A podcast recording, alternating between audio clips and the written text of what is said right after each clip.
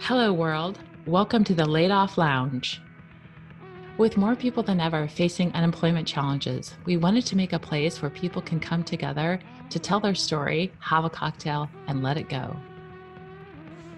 Carol McCarty and Billy Jack Nelson are joined by guests across all walks to discuss their experiences with the unemployment crisis. Hey, this is Carol, and I got laid off. And my co host, Billy Jack, is also laid off. In the Laid Off Lounge today, we have my amazing brother Ben from Salem, Oregon, where he has been a bartender for over 10 plus years. Welcome to the world of unemployment and to the Laid Off Lounge. My name's Ben. I live in Salem, Oregon. I am on day, I don't know, I think it's 29, I don't know, something. I'm a bartender. I've been in the hospitality industry since 2002. I got laid off the day before uh, St. Patrick's Day, so the 16th of March. Ours came fairly quickly because uh, it was on a state by state basis. And uh, I worked Monday and I got a text message at about 3.30.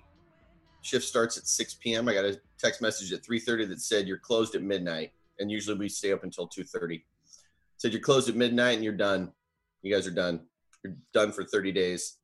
What was it like, Ben, like leading up to March 16th at the So- bar? Were there a lot of people still coming in?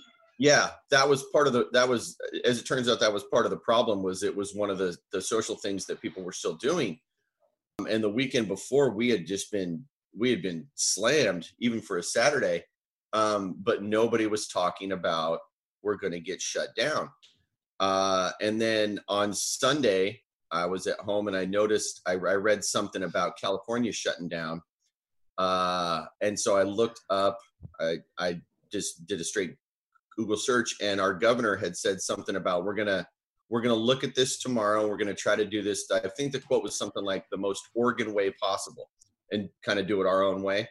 So people came out for a for a last hurrah. It was like I'm sure if you if you spend any time at bars, there's a lot of regulars and a lot of the the people that come there on a regular basis, and it was everybody came out. Yeah. everybody came out. It was like a Saturday night on a Tuesday. It was really kind of interesting because a lot of the customers knew that we were not gonna, I was not gonna have a job on on the very next day, and they were very, uh, very generous, extremely generous. Did and- you talk about that, like, or tell us about your last night in the in the bar again? Yeah, it was just it was it was really busy. Uh, there was a lot of people that only usually come out on weekends that were there. Uh, we were there. I mean, it was usually a Tuesday night in the middle of in the middle of March is not real busy. Um, and I was I I I had you know a half full bar up until about a half an hour before closing, and it was kind of funny because uh, coworkers and I were talking about you know well we're going to see each other you know at work and stuff so we're going to have to find a, a you know let's let's go have lunch in the next couple days and i looked at him and i said where the fuck are we going to go Right, right. So Yeah. I guess that leads into another question I have, right? Today's April 14th. Yep. Are you going back to work in two days? Because the government Nope. hasn't lifted anything. So what's the information that you have received from your boss when he We told were- you 30 days and now it's two days away? we were given uh the governor of oregon came out um i think about three days ago and said that there because i figured it would ha- it would happen sometime last week because our 30 is coming up this week. The i forget the the language this the the closure is indefinite. So as of now we have no we have no open date. Well, yeah, like um, when you mentioned that, you know, the, the way that it went down was from from your boss. You you got a text and said, "Tonight's the last night. You close at 12."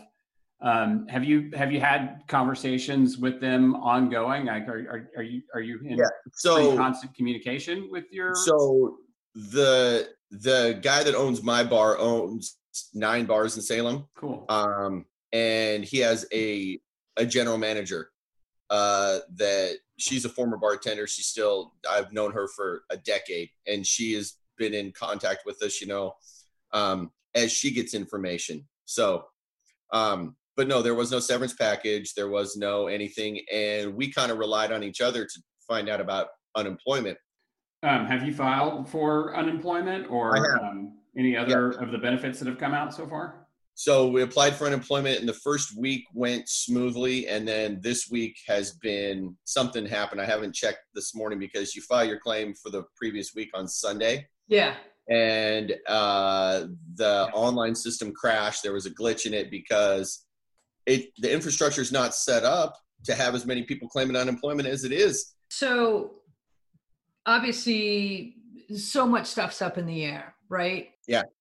Now you said that your current general manager got laid off like a couple weeks ago. So no Mhm. one's communicating with you right now. But as soon as, let's say, the lift happens, will you go back to that bar where you've been working and and try to get that job back, or will you go look somewhere else to get a new bartending job? No, so uh, uh, just just so I can clear something up, just because she's laid off doesn't mean that she doesn't talk to us.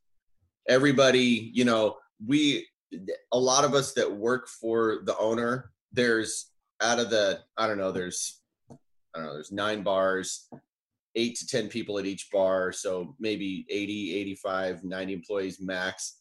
There's about 40 of us that have worked for him on and off for, you know, since he's been since he's been opening bars um, and we all keep in contact with each other. We've all known each other for a long time. So just because we ain't getting paid doesn't mean we're not checking on each other. We check on each other within that bar family and a lot of our friends that are also in the industry because it's a very transient population. People migrate from bar to bar. I'm I'm I'd be shocked if the second that she heard something from our boss, if she didn't send out a mass text or call people right away. That's Right. that's very standard. And the second that they say the bar's open, you know, I would hope that all the shifts go back to what they were, to everybody getting the same shifts. And what I anticipate is that, you know, let's say in a hypothetical world, they open on the 1st of May. They say that's the day. It's going to be an all hands on deck type thing because what I'm expecting is there's going to be an initial massive rush, like a grand opening type thing, because people want what they have not been able to have one of the things that is that has been peaceful for me is that you, there's no answers you can't go find the answers. You can't go call somebody to give you answer because nobody knows because this is all brand new. This has not happened in my lifetime. This has not happened in a lot of people's lifetimes where the entire country has just been shut down for this long. So nobody knows what's going on. Nobody has an answer. There's no point in being stressed out about something that you know i'm going to control what i can control.